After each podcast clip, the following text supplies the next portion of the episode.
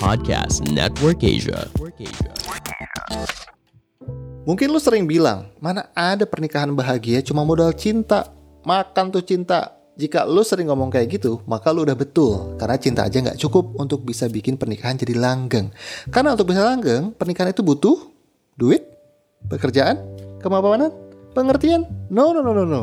Bukan itu semua. Untuk langgeng, sebuah relationship membutuhkan komitmen. Sayangnya, banyak wanita di luar sana yang ngebangun hubungan romansa dengan cowok yang nggak siap komit. Hi, kan jadi serem. Gimana dong? Yuk, dengerin. Hai, gue Jose Aditya, seorang professional love and relationship coach. Di podcast ini, kita akan bahas mindset dan strategi yang bisa ngebuat kehidupan lo dan romansa lo jadi lebih bahagia. Selamat datang di podcast Logika Cinta Jose Aditya.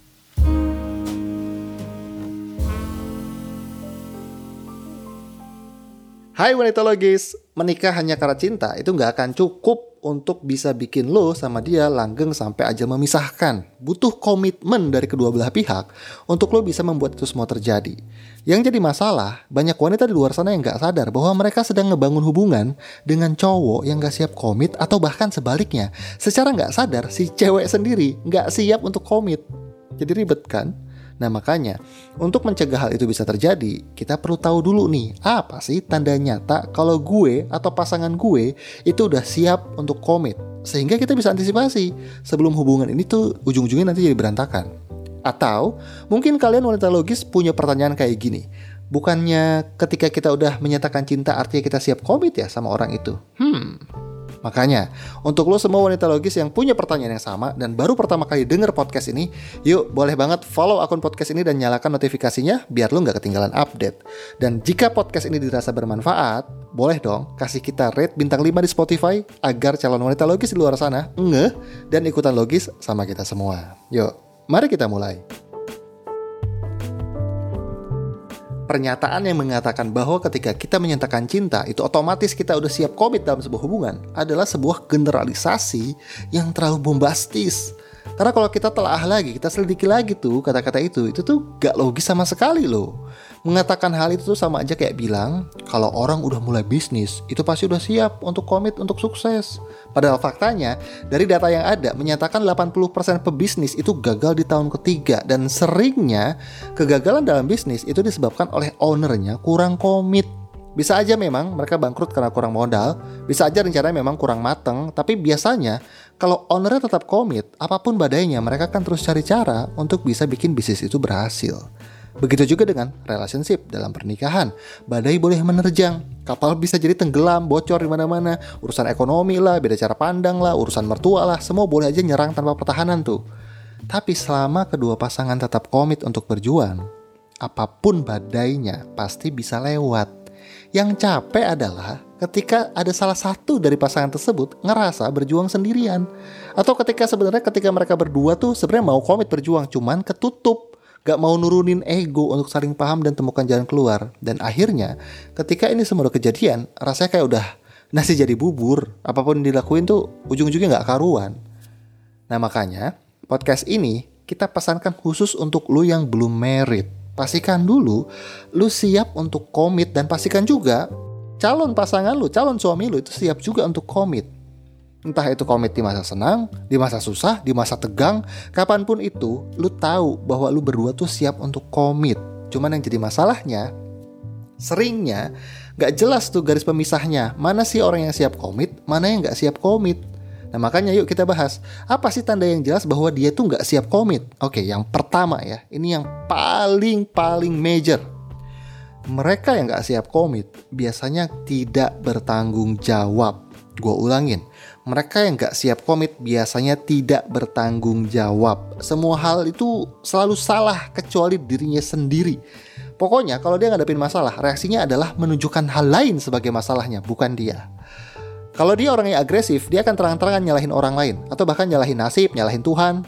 Pokoknya siapa pun yang bisa disalahin, dia salahin selain dirinya sendiri. Tapi kalau dia orangnya pasif, dia akan jadi pasif agresif. Entah itu kabur, denial, nutup diri, gak mau berhadapan, dan juga gak mau terima bahwa dia tuh punya andil juga di masalah tersebut.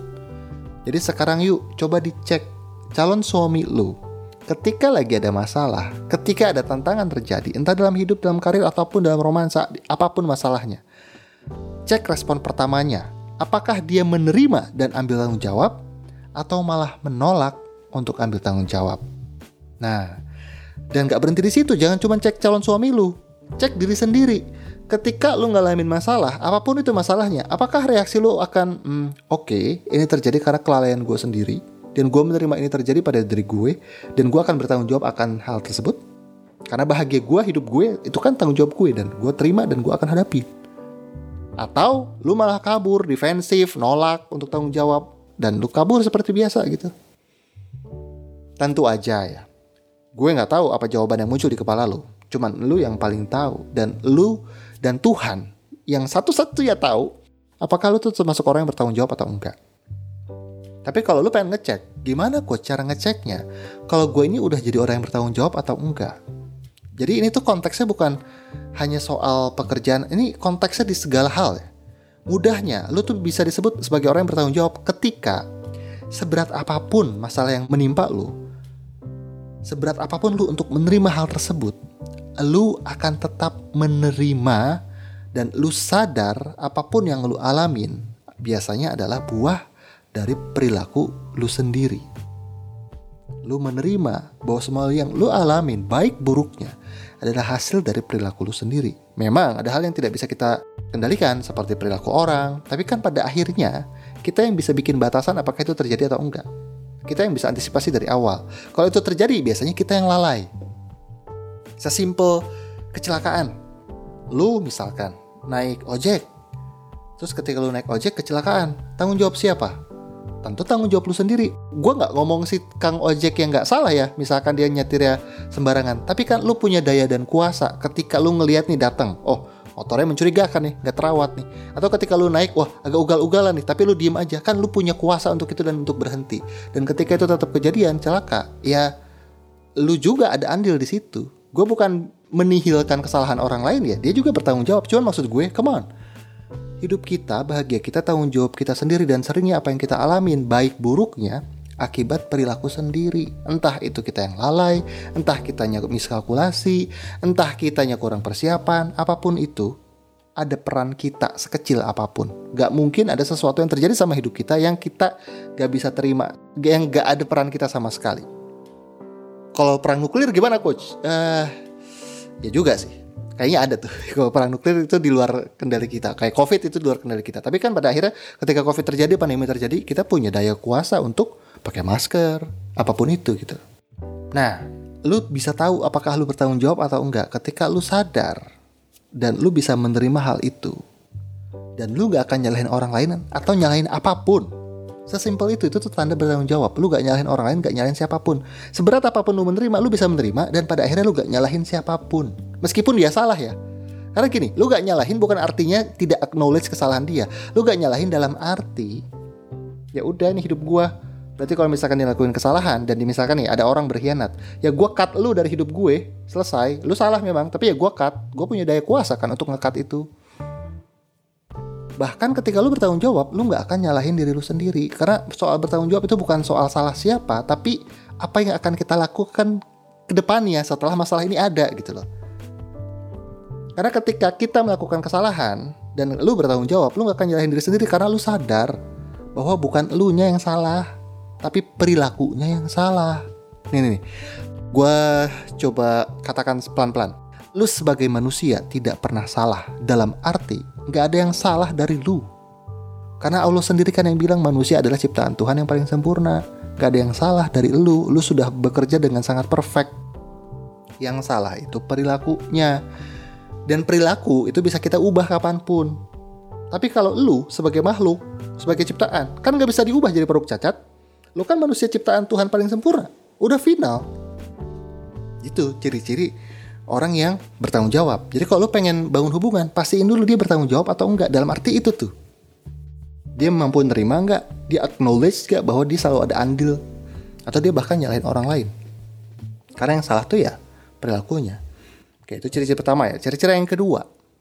Orang yang tidak bertanggung jawab, ciri-cirinya adalah... Hmm, nggak ada, ding. Nggak ada. cuma satu karena ujung-ujungnya ke situ-situ lagi. Orang yang siap komit adalah mereka yang tanggung jawab udah titik.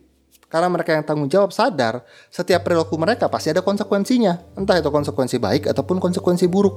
Dan karena mereka sadar akan konsekuensi, mereka akan berperilaku dan merespon apa pun yang terjadi di kehidupan mereka secara mindful.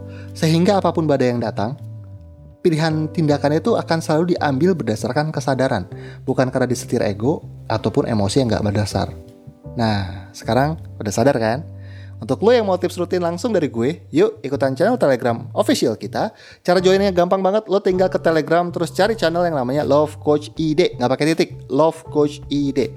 Join deh. Nah, untuk lo yang udah main Instagram, follow kita juga di Instagram @lovecoach.id. Kalau Telegram nggak pakai dot, kalau Instagram pakai dot. Segitu ya. Sampai jumpa dulu. Kita sampai jumpa lagi di episode yang berikutnya. Be great, be love, and start today.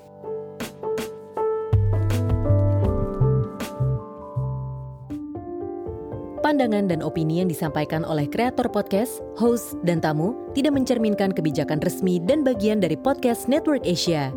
Setiap konten yang disampaikan mereka di dalam podcast adalah opini mereka sendiri dan tidak bermaksud untuk merugikan agama, grup etnik, perkumpulan, organisasi, perusahaan, perorangan, atau siapa pun dan apa pun.